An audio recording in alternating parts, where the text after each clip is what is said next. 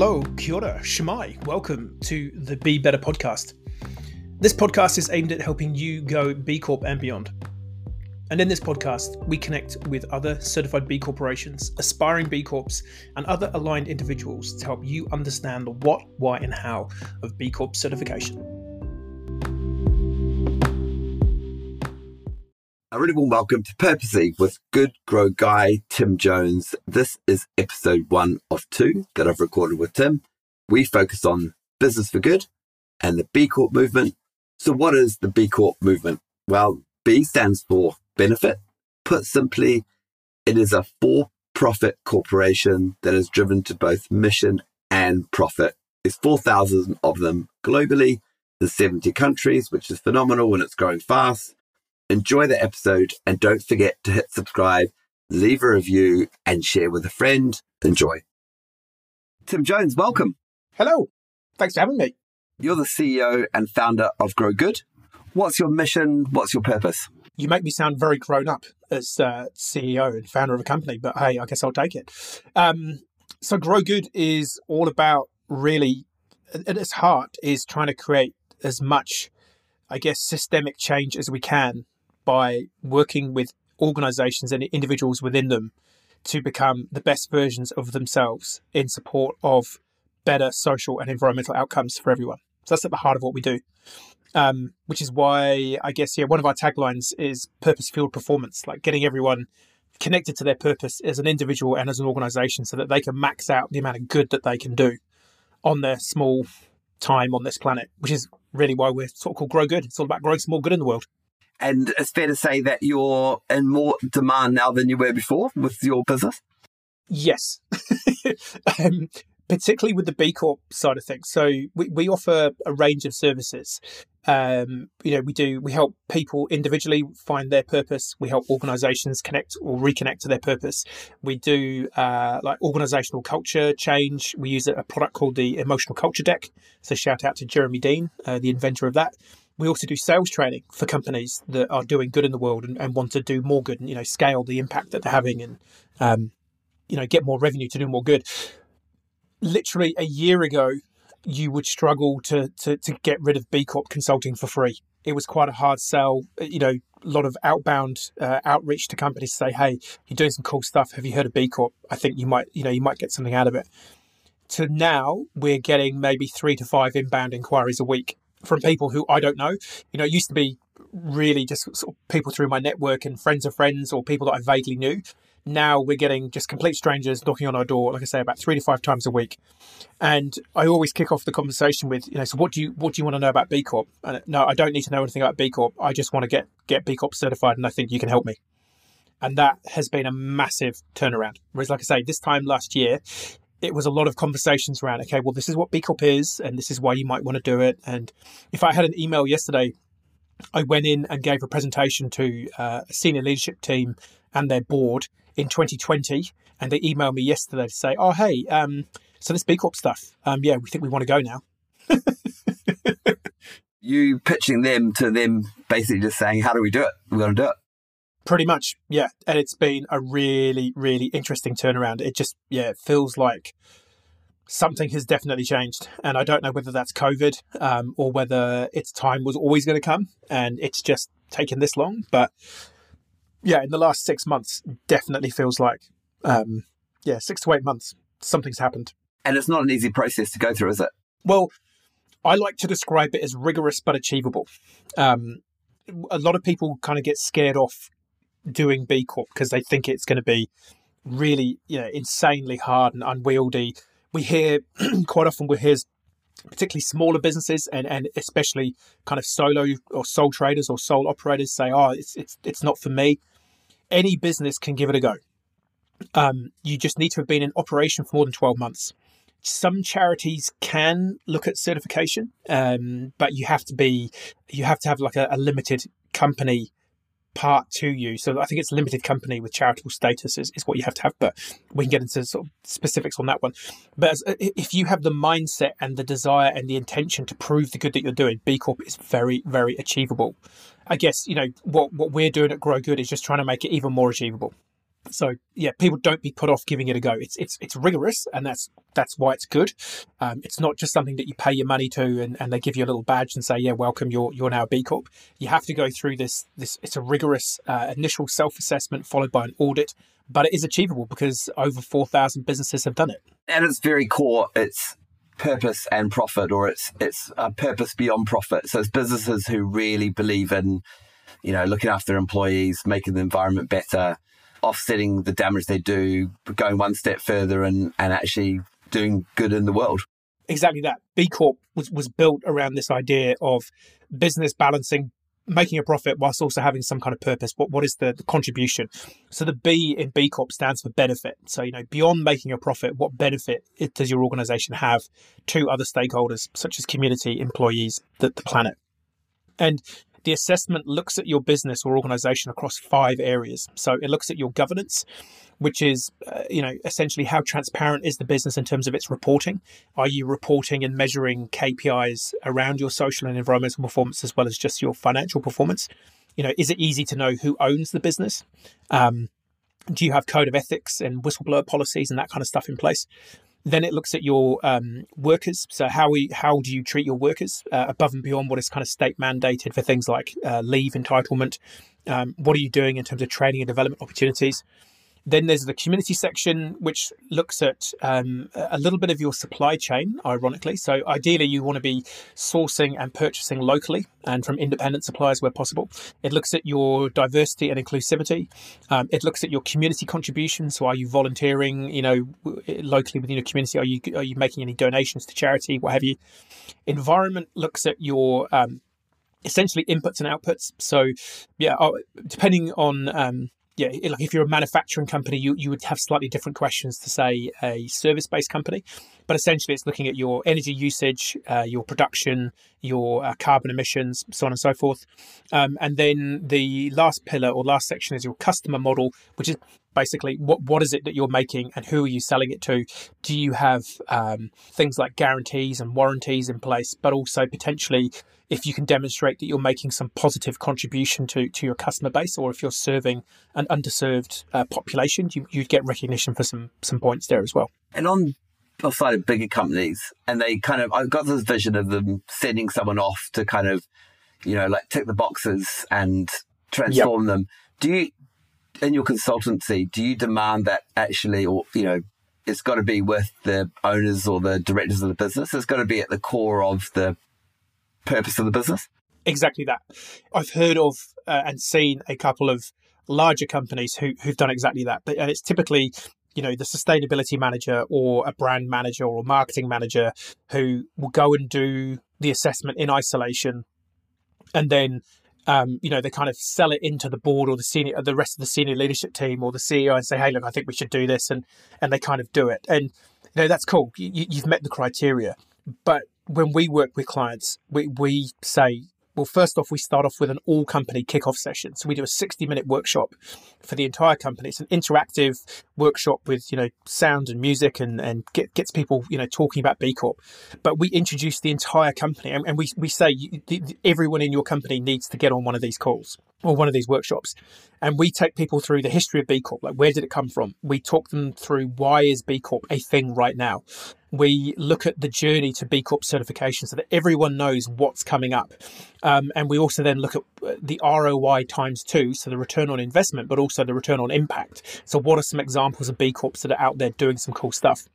And by the end of that session, we ask the, the team that we've presented to and say, look, if you were if, if we if you were in a large company and we were working with you, Mark, we'd say, look, Mark is going to be the king bee. So we have one, or, or, or if it's a female, we, call, we typically call them the, the queen bee. Um, so you have one person who is in charge for for making sure the assessment is complete and ready to go. But in a small team, we would say, look, at least two to three others. We've had one company, Genora, who we helped um, go through their, their certification late last year. They had the entire, I think it was like 22, 24 of their staff come to every session of the of going through the assessment with them. So the more you can bring the, the team on the journey, the better outcomes you're going to get because A, you're going to bring the team on the journey. You're going to have massively increased engagement and just excitement from the team um, that, they're, that they're part of this journey. But also the thing that we always find is if you're just working with one person, you'll be, you know, because because literally what we do is we go through the assessment line by line, question by question, and just coach people through, I guess, how they can most effectively answer, but also um, prod them a little bit. And go, well, have, have you done anything like this? Have you done anything like that? And they'll go, oh yeah, yeah, we did do that. And quite often when we're working with one person one on one, they can't remember everything that the business has done. So quite often, um, with with a sort of a, a, hive mentality, someone will go, "Oh no, hang on a minute! Don't you remember we had that person come in and deliver that training on mental health six months ago?" Oh yeah, I completely forgotten about that. So having that team mindset not only helps bake in, you know, the journey, but it, it's just useful when it comes to answering all the questions. Because if you try to do it by yourself, it can become you know a bit harder. And I love the fact there's a recertification process. And I know a company going through that at the moment, and they said that actually there's, there's sort of more waiting on some of the environmental factors. Um, and, you know, they were pleased that they'd made some moves on that. But it's great that it's a, a living, um, breathing thing. And I think consumers are going to already, but certainly going to in bigger numbers, going to start choosing to do business or buy products from from businesses who are B Corps and who are and, and avoid those who aren't. Hundred um, percent. So you know, I, was, I, recently went back to the UK uh, in March of uh, 22, and it was B. So March is B Corp month, so it's a month where all the B Corps just try and make a bit of a you know noise about hey we're a B Corp and, and you know what what we how we became a B Corp and what it means and and what have you. And I had lunch with a friend of mine in uh, Covent Garden, and I was a bit early for lunch, and I went for a walk around uh, within probably three or four blocks of the tube station. I found four retail shops with B Corp logos in their windows. So that was uh, Allbirds, uh, Rituals, uh, Aesop, and I can't remember the, the fourth one off the top of my head, but there were four retail shops with, with a B Corp logo in their window. And I, I kind of like to mystery shop. Um, and I went and said, oh, hey, so this, this B thing you've got on the window, what, what's all that about? And without fail, all of the staff in the shops were like, yep, this is what B Corp is. This is what it means to us. This is how we did it. It's like, okay, this is happening. The UK have got over 700 B Corps now. So what we're definitely noticing is in certain consumer sectors, so food and beverage and health and beauty, if you're a New Zealand based brand that is exporting into uh, the UK or Northern Europe, if you're not a B Corp in the very near future, you're, you're, you know, this is no longer aspirational in some consumer sectors. This is going to be table stakes. And I think we're, we're not quite there yet in New Zealand, but the, the trend is there.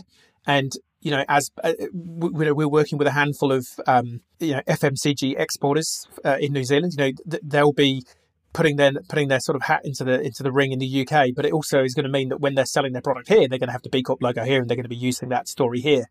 So I think pretty soon, yeah, in some of those um, consumer facing sectors, if you're not a B Corp, this is no longer aspirational. You clearly have a huge passion for for this. Um, you're a Brit who's living in New Zealand. You moved here in 2004. What did changing tack for a bit, but what did your early start of your career look like? What did you, you're in the British Army for a period of time? Yes, I was in the reserves in the UK for about seven years, I think. Um, joining the army was kind of what I wanted to do when I left school or went to university. Almost all my good mates from uni all joined the army as as uh, regular army officers, and I d- I didn't make the cut. I passed the selection. It's, th- it's three days of sort of psychometric uh, testing that you do to to sort of um, get the nod to be able to go to Sandhurst to train as an army officer, and I, I failed that selection. So I went on a bit of a journey. Went to lived in Australia for a year it was fun, you know, sort of bumming around, not doing much uh, to a degree, but then that gets a bit boring after a while. So I ended up, I got into the world of medical device sales through a mate of mine who um, I was playing, I played rugby with just before I left to come, or left to go to Australia. And so I ended up, yeah, completely fell into this world of medical device sales, um, where my job was to stand in the corner of an operating theatre basically and advise the orthopedic or neurosurgeon as to how best to place the the implant. So yeah, like I say, initially I sold hips and knees for a year, and then afterwards I spent the, the rest of my career selling spinal instruments and implants. So you'd be standing in the operating theatre, working with a with an orthopedic or neurosurgeon doing a, a spinal procedure, and you know when, when it gets to them actually putting in the bit that's going to fix the patient, you are the de facto expert because you've been trained on it more than they have, and so you'll be like, yeah, left a bit, right a bit. Oh no, don't don't cut that bit of bone. You want to do this, you want to do that, which is it's quite scary when you think there's there's people like me standing in the corner of an operating theatre telling a you know multi million dollar a year orthopedic surgeon how to do his job, but that's that's true. That is scary. Um, It is very scary, um, particularly because I, I, have a degree in medieval history. Um, some people think I say medical history, but it's like no, no, medieval history. So definitely no links to to anything medical in my in my uh, degree course. Um, but yeah, for me, it was uh, the the earthquakes we had here in Canterbury, so 2010, 2011. Um, that I, I, had a big existential shake-up. There, there were lots of I guess, things going on in the world of medical devices, which are best summed up in a Netflix documentary called The Bleeding Edge. Um, I think a lot of people are, are a little bit, um, you know, uh, aware of how perhaps uh, pharmaceutical companies have been run historically. Um, the medical device world, where, like I said, there's an actual physical product being put into a, a patient, that industry is probably a hundred times bigger than the pharmaceutical industry, but a thousand times less well known. So if you imagine in, in any hospital that you've ever been into, everything that you see in that hospital has been sold in by a sales rep like me. You know, every machine, eh, the, the sofas, you know, everything that is in a hospital has been sold in by a salesperson. And yeah, in the, in the bleeding edge, if, if people get a chance to watch it, it's, it's quite harrowing um, on, many levels, but it, it's eye, and equally eye opening essentially there, there, was large amounts of corruption. Well, and I would hazard to guess there probably still is large amounts of corruption in the medical device world. So globally, you know, surgeons being paid to use products, you know, backhanders, kickbacks. Um, to the point where there was also some levels of corruption happening in New Zealand. This would have been about 15 years ago. You know, two orthopedic surgeons based here in Christchurch were taken to, I think, to the High Court uh, for tax evasion where they basically employed all their family members in their private business so that they could, you know, spread their salary across six people instead of taking it for themselves. Um, there was corruption that I saw happening in the medical insurance world, and all of this stuff. After the earthquakes, and then 2012, um, my wife and I had our daughter. Um, that just led me. I, I, remember to this day, I was standing in an uh, operating theatre doing some spinal surgery in Ascot Hospital in in central Auckland, and I walked out of that procedure and said, I just can't do this anymore. I'm done. And just keep walking. This, I, yeah, literally, I, I, I walked home because we, we lived at the time just, just not far from the hospital. I walked home. I just I came home, said to my you know my wife who just recently had a baby, I'm done. I'm out. She's like, Whoa, what do you mean? it's like I'm done. I can't do this anymore. Um, because uh, and, and I think this is what we're seeing a lot of people going through with this kind of like the Great Resignation or the Great Reset or the Great Rethink, what people are calling it different things. You know, the, the more if you have some kind of existential jolt, so you know COVID, um, you know potential near death experience, and, and just the, the, the I guess induced trauma of of a pandemic, and then you have some time at home to stop and think about actually, am I on the right path? Yeah, that's dangerous. It, it leads you to some big thinking. I think um, purpose that you I know you do a lot of work on, and, and you and you speak to people about. Um, and you said something in one of your talks, which is around, you know, challenging someone, what is your purpose? And I think the person replied with, um, you know, look after and feed my children, look after my family, and yep. and you and you retorted with, actually, that's just survival. That's that's not your purpose. And and from myself, who's been grappling with this, what is my purpose over the last few years? Um, that you're getting in touch with is my purpose to work with these doctors that you actually grew a disdain for and you're trying to get in touch with your purpose? Totally. That, and, that, and that was the thing. I, I got to the point where i was resentful and angry at my customers. And you kind of go well that's not that's not going to work out very well for either of us in the long run. And that, that really for me was that was sort of you know the genesis of, of my journey to, to who and what i am today and the work that i'm doing. I, I literally stopped and tried to work out well how have i ended up um, you know who I am and what I'm doing today. I can never remember the song, but there's that um, it's that famous song. You know, you wake up one day in, in a beautiful house with a beautiful wife, and you ask yourself, "How did I get here?" It's like th- that song was written uh, clearly for middle-aged guys having their first existential crisis because it's so true. Like literally, how, how did I get here? And uh, you start looking back through your journey, and what what's been what was really enlightening is that I kind of went through this journey to try and work out, okay, well, why am I here? Am I on the right path? If I'm not on the right path, what even does the right path look like? And I spent about four or five years like really delving into this topic of purpose. I, I, I, didn't even really know it was purpose before. I was just, I literally was like, what is the meaning of life? Because seemingly working for large corporations who just want to make as much money as possible and genuinely don't care about human or um, environmental outcomes, that doesn't seem like something that I want to do for the next 50 years of my mm. life. And then you kind of go, well, well, what else is there? Because that seems to be what everyone's doing. And so it was kind of through that journey of discovery to try and work out well what, what is the meaning of life? I, I kind of got into this thing of purpose. It's like well hang on a minute. It's kind of seemingly having some contribution you know is is is the, is the place to be. And that contribution needs to be meaningful for you it'd be great to avoid that sort of midlife crises. I think that would be good, and maybe that you know possibly won't happen to the next generation who get in touch with it because you dealt with failure, right? So you you've been you know ex-army. I mean, I can't imagine fail, you know failing to get into uh, the officer training or you know being kicked out of that. That must have been really hard on you. Massively, yeah, and it was a really big part of me, you know, because it's like I had no plan B. It's like you know, just going to join the army, do do three or six years, get out, probably get a job in the city, you know, old boys network, went to a good school in the UK, happy days. And then it's like, well, now what? So, yeah, that was a big part of it. But again, you know, looking back at the journey, well, you know, what, why was that something that I really wanted to do? Well, I think when you look at like it's, it's sometimes called the golden thread so if you look back through your life so so part of trying to work out well who am i today and who could i be or who should i be is to look for the themes that are recurrent through your life and clearly I mean, in, in many ways, volunteering to serve your country, to defend it, is one of the biggest acts of purpose and potentially sacrifice that you can offer yourself. As, typically, archetypically, as a male, the, the ideal of sacrifice and putting yourself on the line for the tribe is military service of some description. Whereas archetypically, I'd, I'd argue for the female, the sacrifice was childbirth because you know, historically, only until very recent, and, and even recently, even now, you know, childbirth is a dangerous um, experience potentially if it goes if it goes catastrophically wrong. So the sacrifice that the archetypical male versus female makes, what one is the warrior, I'm going to serve and defend the, the tribe and the community, and the female, it's it's I'm going to make the next generation. And so I think it's not uncommon. I think, uh, and particularly a lot of young males, you know, in their pre twenties, when your prefrontal cortex isn't actually on board yet, and you can't make great decisions joining the army is a great place for a young blo- a young bloke to go to because it's like they feed me, they clothe me, and they tell me what to do. Fantastic. Um, so yeah, that that failure was massive. That sat with me for many years. It was kind of like, what? Why? Why wasn't I good enough?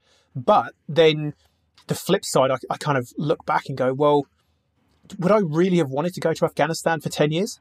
Not really um, talking to a lot of my mates who did get into the army, they were like, mate, you didn't miss anything. Like it was shit.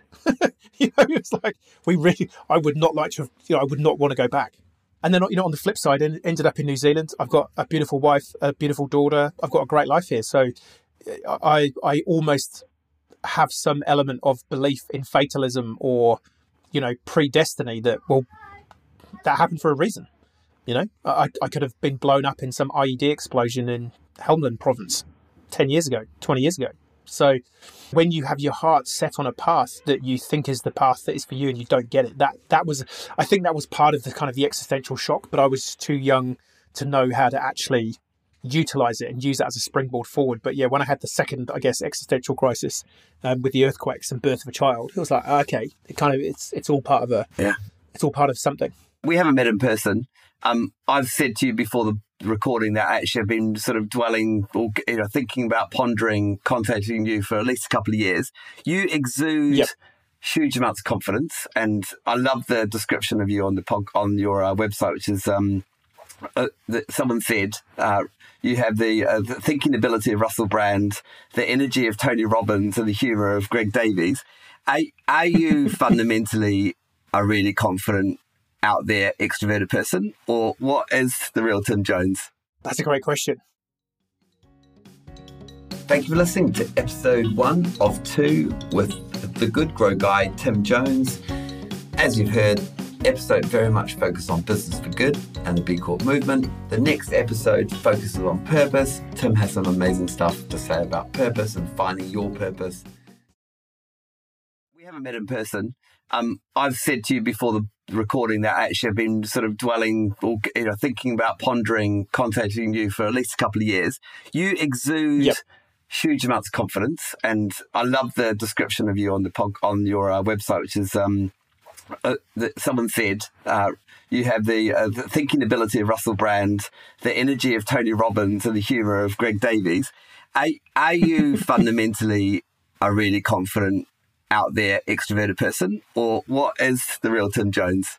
That's a great question. The real Slim Shady. Um, I think growing up, I, think that this, I think that the, the version of me now is not who I've always been. I, I went to, you know, a, a pretty strict private school in England where there wasn't really much realm for artistic creation and you know you really being you you know you kind of just you go along yes sir no sir you know you, you stand in line you, you kind of do what you're told. And I, I do remember i mean getting into sales i spent you know 10 years in a sales role so clearly i'm not a complete introvert. Um, I, i'd say if anything I was probably an ambivert, which is you know where you you're comfortable with quiet, you're comfortable um, you know, with silence, you're comfortable with your own energy, but equally, you don't mind uh, being in an extroverted position where you might have to talk or you might be surrounded by people. So I'd say I'm probably actually an ambivert rather than either the, either you know either extreme. But I do remember when I when I was going through the thought process where I want to get out of medical, I started writing down some things like you know what, what is it that I feel like I'm missing or what is it that I feel like I want more of and creativity and being being more me was definitely something that I, I recall. And I guess the, who I am today, I was thinking about this just the other night. I remember, you know, agonizing over writing my first article on LinkedIn. And this would have been 2016 or 2015 when I first went out on my own. It's like, I should probably start getting some content out there. And I remember being very reticent about even post like posting something on LinkedIn back in 2015, 2016, because it's kind of like I'm putting me out there. And what if people don't like me? So I think I, am the version of me now is massively more energetic and outgoing when I need to be, because I guess you know a large part of what the work I deliver is, is, is training events. You know, I still love live, tra- which is like the Tony Robbins part of me. I love a room full of people. We get the music going, we get them thinking, we get them, you know, asking deep questions. We have some great outcomes. So yeah, definitely have that. But equally, I'm I love going for a walk by myself in the morning, listening to a podcast, and not talking to anyone. So yeah, but I think I feel I feel more at home as me than I ever have done. And I think partly that was the purpose journey that I went through. I think partly, um, you know, you get, I'm 43, turning 44 in July. I think as you just get older, you just realize, you know, stuff it. They can just take me as I come. Yeah. Um, I think you lose some of, some of that, um, you know, from, from a younger age where you are more concerned about what people think about you. And do you still get nervous when you go on stage? Like you do a lot of that sort of talking to be honest, not really.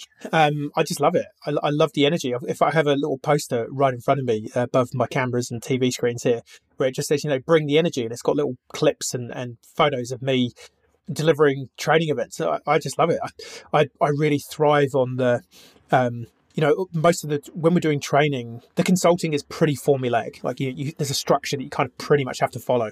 But I try and inject little bits of humor, and you know, try and make it, uh, going through a fairly rigorous audit process as humorous and, and you know enlightening as, as possible. But when it comes to training events, I I have a, a you know a deck of slides that I use as my um, well, I, I, use them like you know they, they, have lots of imagery on them, so it's trying to get people connecting to an idea and what have you. I, love that when you get into a live event and people ask a question and you're like, hey, we weren't going to go down this route today, but is everyone cool if we go on a 10 minute detour and we can talk about this?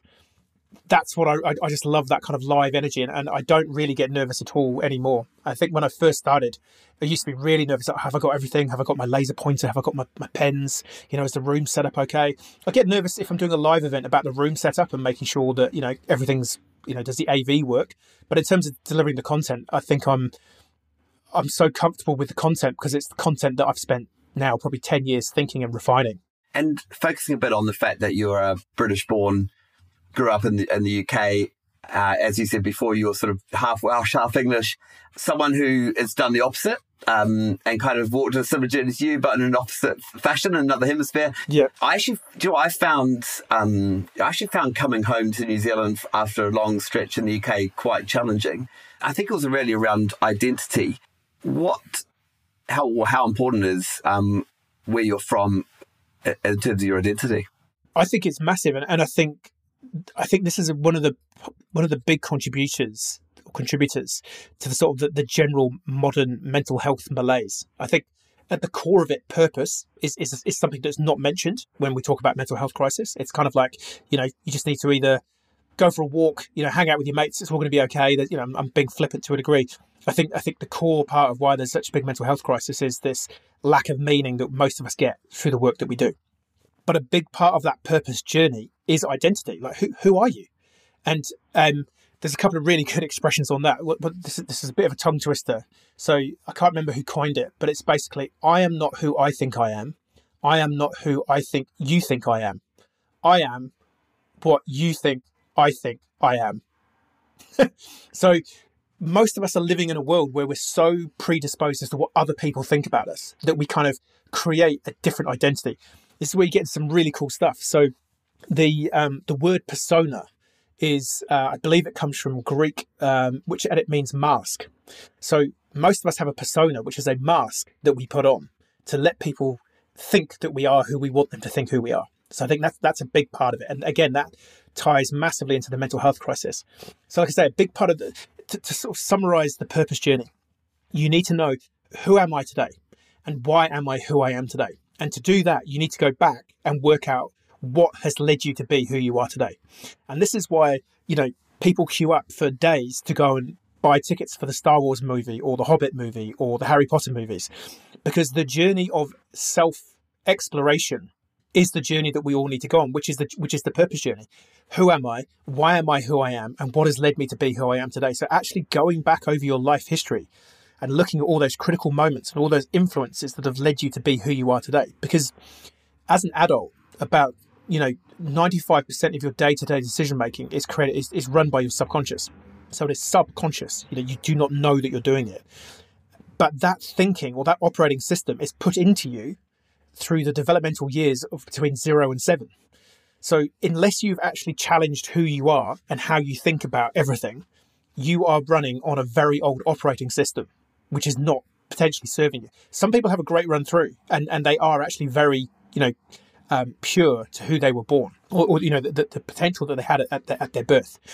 One of my favorite uh, words is genius. So if I said to you, Mark, n- name me someone who you would consider to have been a genius, who would you, who, what what sort of character or name. There's typically a, a, name that comes up when I ask people to name me someone who you would say was a genius. Steve Jobs. Steve Jobs. Okay, I like it. A lot of time we get Einstein or we get like Stephen Hawking, you know, like genius.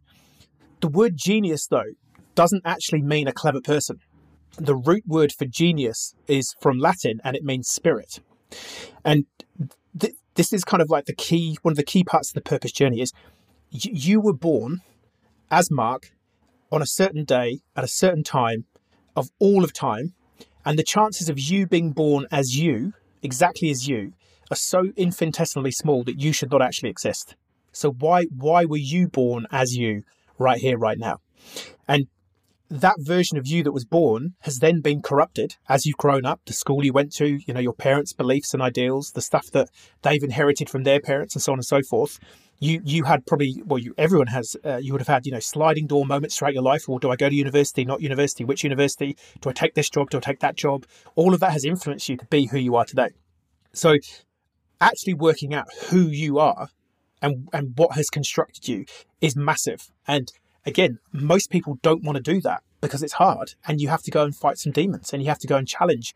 Everything that you hold to be true you need to go and challenge and not many people want to do that. So there's i think that's a big part of it. The other part of it of identity um, so again in front of me here i have a big welsh dragon flag because you know i'm a jones let's face it and you know it's about as welsh as you can get. I think the, the other part that in the sort of western democratized world that we're really bad at connecting to is our ancestry and working out you know what, what where have we actually come from? And what I love about the, the, Welsh flag, so for those of you who don't know what the Welsh flag is, it's got a green bottom half, a white top half with a big red dragon in the middle of it. It's very recognisable. Now, the red dragon f- standard or flag definitely came from a guy called Uther Pendragon, who was a Romano British warlord in maybe somewhere around the 4 to 500s AD. And if King Arthur did exist, it's most likely that Uther was either his dad or an uncle or very close blood uh, relative. Now, Uther Pendragon got the red dragon flag from a Roman legion, uh, a cavalry legion that was active in Britain called the Draco Legion. And the Draco Legion got the red dragon battle standard from Dacia, which is basically pre sort of civilization uh, Romania. And we don't know where or why the Dacians got the red dragon from. So I, I have that there because I have a connection that goes back potentially, I mean, who knows, tens of thousands of years to some person in Dacia who decided to put a red dragon on a piece of rock or something or a piece of cloth. And I think it's important to think about well, where have I come from? But also, what, am, am I upholding the virtues of every person that has looked at that red dragon standard, who's used that as a call to action of something throughout history? And, and again, I think, but probably it's, it's the medieval history degree coming out with me as well. It's the geeky stuff. You know, we don't, a lot of people just don't even know where they come from. Like you, you might know where mum and dad came from, or you might know granddad or grandma or great grandparents. And actually, I got really geek out on this one. So, um, a few years back, it was again just after our daughter was born. I went through um, on Ancestry.com because my mum had mentioned a couple of things, and I was like, "Oh yeah, let's let's you know we'll, we'll pay for an account for for a bit, and we'll we'll really get stuck into it." And my mum's mum's maiden name was Halsall, H A L S A L L, and researching her line, we got back to um, the Norman conquest, so 1066, the little town uh, that is now called Halsall, before it was called Halsall, had a, a, Saxon name. So Halsall is a Norman name. And the gentleman who named it Halsall was Gilame de Halsall, who was a Norman knight who fought at the Battle of Hastings.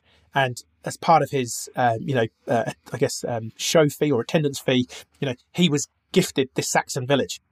So I have a direct ancestor, Gilame de Halsall, I studied the Norman conquest for, uh, the, and in fact, the Battle of Hastings, 1066, for my dissertation.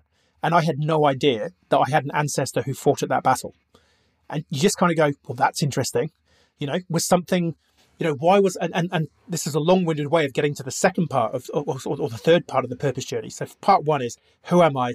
Do I like who I am? And why am I who I am?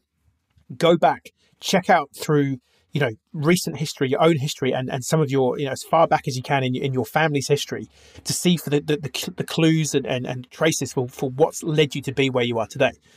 But the, the second part of it try the third part of it is and this is a line from carl jung you know what is curiosity and why do we have curiosity? Because in in many ways being curious is quite an evolutionary interesting concept. You know what's over the edge of this cliff? Oh no it's thin air. I've just fallen to my death. Versus or what happens if I rub these two sticks together? Oh, it's created fire. That's quite useful. So, you know, curiosity is, is a, is a double edged sword for humanity. But Carl Jung described curiosity as it being the, the things that you are curious about are is the potential best version of you calling itself to the future. And I just think like that's such a beautiful way of thinking about it. And that's the third part of purpose is well, what are the things that you're curious about? Like what's calling you forward? What is it the thing what is what is taking your curiosity? Because we don't really know how curiosity works. Yeah. So what why why why is it there? So if, yeah, if you can understand who you are today, what's created your identity, check in on what's led you to be there. And this is, you know, why we have the the the um, you know, it's like it's the phoenix, you know, burning burning the parts of you that no longer serve you off to leave space for this this future version of you, this curious this curiosity that you can bring in to fill that gap. And that's why you know the creation myth stories uh, and and the stories of all the main um, religions across time have some element of a moon god and a sun god that chase each other and kill each other on a 12 hour, on a 12 hour basis every 12 hours you get the opportunity to die and be reborn and that's that is the underlying story in in all major religions is this idea of a death and a rebirth and that's what we need to be doing. But it's hard and people don't do it. I was just sitting here thinking, and I know you've got the Welsh flag right in front of you. Um, and I was thinking about the, the, the, what you just said then, and I remember, you know, a Kiwi abroad in the UK, and I'd dial up my uh, Kiwiness, uh, and I would grapple onto Kiwi things. I mean, even to the point where I'd meet people in a cafe called Flat White just because that tickled me, and they had a board out the front that said "Yeah, nah," which is totally confusing to Brits, which I love. But then I, I, I, find myself back in New Zealand and I dial up my Britishness and I, I let people think I'm British and don't correct them. That kind of, um, and I've just kind of got comfortable with the fact that that's just the yep. mixed up identity I quite like. And actually, my heritage, my heritage is from that as well. So, um, in terms of like uh, going back to um, a little bit about identity, and you know, you, you're, you're a ex-army, rugby playing, big strapping lad, lots of confidence. Um, but what's your view on like masculinity and you know like how how do you feel as a man? Like, do you put much on your masculinity? Do you has, has it evolved as over time? That's a great question. You know, I, I so where I live, I, I live with my wife and my daughter, and my mother-in-law lives with us in a like a granny flat extension. And typically when we have a family event, we add into that mix my mum and my sister in law. So I swim in a pool of estrogen on a daily basis. So I actually kind of feel like, uh, yeah, I'm six foot four, 120 kilos, former rugby player, been in the army. But I actually, I don't feel like I'm a, a very manly man in many ways. You know, I'm pretty crap at fixing things. I've got some bookshelves behind me. I got my mate Hayden to put those up because if I put them up, they'd have fallen down straight away. But again, it, I guess you could also then go, well, what is masculinity? And I, I do like to look back historically and archetypically. I think in general, there are generally roles that men are better suited to because of the nature of of what we are and how we turn up the, uh, you know uh, in general vast vast vast generalizations but in general men are typically better at tinkering with things um, they're less empathetic uh, you know whereas in general uh, females care more about others they care more about human things and they have higher empathy because in general historically for the last however many hundreds of thousands of years we've been you know making kids, it's generally the female that is designed to look after the kids. So, yeah, it's, it's it is interesting. You know, I, I tend to try and steer away from arguments around toxic masculinity and all this kind of stuff. You know, it just comes back to, to you being comfortable with who you are. Yeah. You know, and and but genuinely being who you are. But I think. um yeah, it is an interesting global landscape that we're in around the whole concept of masculinity but I don't think. I, I don't. Yeah, I don't know. It's, it's hard. I, I don't think guys should be ashamed to be guys and be be masculine, but with, with virtue underneath it. You know, be be a good man. Uh, don't just be a man or a bloke. You know, I think there are there are many, but you know, equally there are stereotypes on both sides that people can fall into. But I think in general, if you can, if you can be a strong masculine figure, you know, we, there's um oh, I can't remember the, the, the, guy's name now. He wrote um it's a, a book called uh I think it's King Warrior. Um, they're kind of like four masculine archetypes. It's King, Warrior, Magician. I can't remember off the top of my head. I'll, I'll send it through. Um, I'll Google it and send you the links for it. Yeah, I'll put it in the notes. He talk, he talks about like the four. If, if you look at the masculine archetype, there's kind of like four. Um, generally, historically speaking, there are four sort of masculine archetypes, and yeah, I, I think I think we we we we are at risk of throwing out some of these archetypical ideals that have been here for thousands of years that have actually got us quite a long way. Um, yeah, it's it's a really tricky one, um, but I think that we there, there are risks of of masculinity. This whole toxic masculinity, you know, it just it kind of feels like it's thrown out there really really mm. quickly without anyone actually kind of, you know, well, can we actually get a definition of it? Yeah, it's it's a really interesting one. But uh, for me, understand who you are, understand where you've come from, connect to some real, you know, proper values and virtues. Um, you know, I, I think there's there's a massive role for for men and, and for for better men, male role models. You know, actually stepping up and, and doing what we what we're good at doing. And just as we move towards wrapping up, just focusing a bit on your, you know, you're effectively running your own business. You've got a small team. Yep. You've you admitted to me that you you like working from home because you get easily distracted by other human beings. What's your daily discipline? How do you get stuff done, and how do you stay disciplined?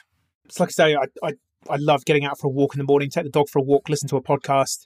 Um, that just gets my brain flowing, you know, gets get, get my body moving, get some vitamin D, get to look at some nice views out here from I live in Halswell in Christchurch. If anyone else uh, knows where that is, but yeah, yeah, get there's a couple of nice little reserves. I can go for a walk, um, and then I get back. Um, depending on, on the schedule, like sometimes I'll drop my daughter at school. Um, so I typically don't get, I, I don't normally book any meetings before 10 a.m. because if I am going to drop, my daughter only goes to school up the road. So it's like a, a five ten minute walk. But I'll sometimes drop her off and then sort of go for my walk. So I might not be back until half nine, quarter to 10. So then pretty much 10 o'clock is, is when I try and hit my day. And I think you know, with the just on as I was saying before, you know, I was recording it, my own podcast episode before this and talking to um, one of our clients, Jamie. When you have a deep sense of purpose, it's actually really easy to get stuff done, and the risk is you just want to keep doing so much stuff that you stop. You, you, know, you stop to stop, um, and and you just kind of keep going. So I find generally getting stuff done pretty good. I use a lot of sort of high energy dance music on my little speaker next to me just to get that repetitive kind of rhythmic music going in the background. the challenge I have for me is there are so many things that I want to do. There are so many little projects that I want to do. There are so many, you know, there's just so much to do that it actually just comes down for me to prioritizing what I what I can do today. That's where I, I'm still I'm still working on that one, and that's why I'm starting to build a team around me of people that have that skill and that can say, "Hey, no, Tim, actually, can you just stop doing that and can you go and I'm, I'm, you know, I'm never short of an idea. I'm great at coming up with new ideas. The execution is is the part that I'm not so good at. But I think that's what makes me a good coach and trainer is that I can kind of fill that room and we can bring the energy. But if you actually you know, sit me down and, and ask me to complete a project, not so good at that. But again, that's why I'm trying to build a team around me. And for those listening, there's so much that you guys offer and you offer. Um, podcast, tell us about that. Tell us about if you're a business leader and you're sitting there thinking, I want a piece of Tim's energy or I want to be a B Corp. Like how do how do people find you? Yeah, so we've got a podcast. It's called the Be Better Podcast. So we it's been interesting because we because we do offer a range of services, but we've actually, I guess, um, solidified it a bit. Where essentially, pretty you know, from now on, if you want to work with us, we start with B Corp. So that's kind of like our entry level. So if anyone wants to is, is curious about B Corp, wants to learn a bit more, we've got tons of free resources on the website. Um, go and check out the podcast. Um, we've got a YouTube channel where there's some videos up, up there explaining kind of what B Corp is, um, and we're just about to start tidying that up and get getting that a bit more of a better order, so it's easier to sort of find some of that content. In general, where, where we're starting with most companies now is let's start with B Corp. Let's let's get a benchmark of the good that you are doing. Um, let's understand where you could maybe start doing a bit more good and then we can look at the rest of it. So let's let's let's take a snapshot of what you're doing. Then we can talk about purpose stuff. Let's go deeper on your purpose. Then we can talk about some sales training, maybe to help you scale, get more revenue in, so then you can do more purpose. So that's typically where we start. We're obviously we're, we're open to people if they just want to do some purpose work with us or, or whatever else. But yeah, we, are generally starting with the B Corp stuff, and that's that's made our business a lot easier to manage by just focusing on on sort of the one message and, and the one offer to the market in general. So, um, but yeah, happy to connect on LinkedIn. That's pretty much where I, I spend um, my social media time. And just really quickly, a couple of quick fire questions, um, if you don't mind. What are you reading? What are you reading? What are you listening to? Oh, my word, what am I not reading? I've got a mate of mine, Carl Davidson. He probably twice a week he sends me an, oh, you need to buy this book. And I'm like, dude, I still haven't bought the one that you sent me two years ago because you've sent me 50 others. Um, at the minute, I, I, actually don't have a book open. I'm really just getting into podcasts at the minute. I just find it, yeah, like really easy to to get information uh, whilst I'm walking. I guess it's like trying to double up that time. Um, a couple of the podcasts that um, I've been listening into, there's a good one by a guy called Scott Barry Kaufman called the Psychology Podcast. Um, he's got some. He, he yeah he's a clinical psychologist and and he um, interviews a whole lot of other sort of psychologists and other sort of brain experts to try and um, understand what's what's going on. I've been listening to yeah quite a few kind of Jungian ones. Um, there's one uh, what's it called? Uh, well yeah the uh, Jung, Jungianthology. It's a terrible name to say. Jungianthology podcast. So they they um, post all these interviews from quite often from, from many years ago, like original cassette recordings of uh, Jungian type people talking stuff. Um, that's a good one. Guilty pleasures would be Joe Rogan. I, I, you know, we're not supposed to talk about Joe Rogan. Hashtag fake news. I don't know, but to be honest, I think a lot of people that that lambasted him. It's like, well, have you actually listened to any of his episodes? No. Okay, right. We'll go back and listen to all his episodes, and then work out if he's actually a racist because I, I don't think he is. Yeah. Um, but he interviews a lot of you know different esoteric people. Yeah, brilliant. Um, and yeah, we're both on Anchor, so um, effectively we're on Spotify. So uh, there you go. Check us out. Yeah, yeah. I think. Well, I mean, I, I should say as well that the big thing book wise at the minute is I'm actually I've started writing a book, so I've laid it out. I've got the chapters laid out. So my, my main focus at the minute is, is actually to create a book. The working title is Get Purpose at Work, looking at organizational purpose and B Corp and, and you know, what is it all about? So at the minute, that's my main focus is actually trying to birth my own book rather than read. I've got another little note in front of me that says create and it's got consume um, stri- sort of striked out or struck out. So it's like do more creation, less consumption of other people's content. Yeah. Fantastic conversation. We started talking about B Corp and I'm as passionate uh, as you about that. Um, not not quite an accident yet, but um, I, you know, absolutely believe in in uh, business beyond profit. So congratulations on the work that you're doing. Um, really good conversation. Thanks. Thanks for sharing your story. No worries. Thanks for the opportunity.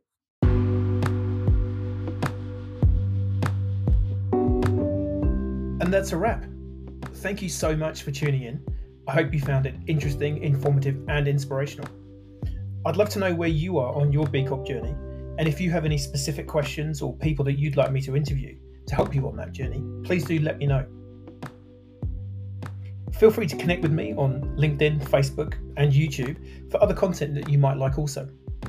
And finally, if you think that we might be able to do some epic work together, you can check out how that can happen through my website at www.growgood.co. Until next time, be better. Thank you.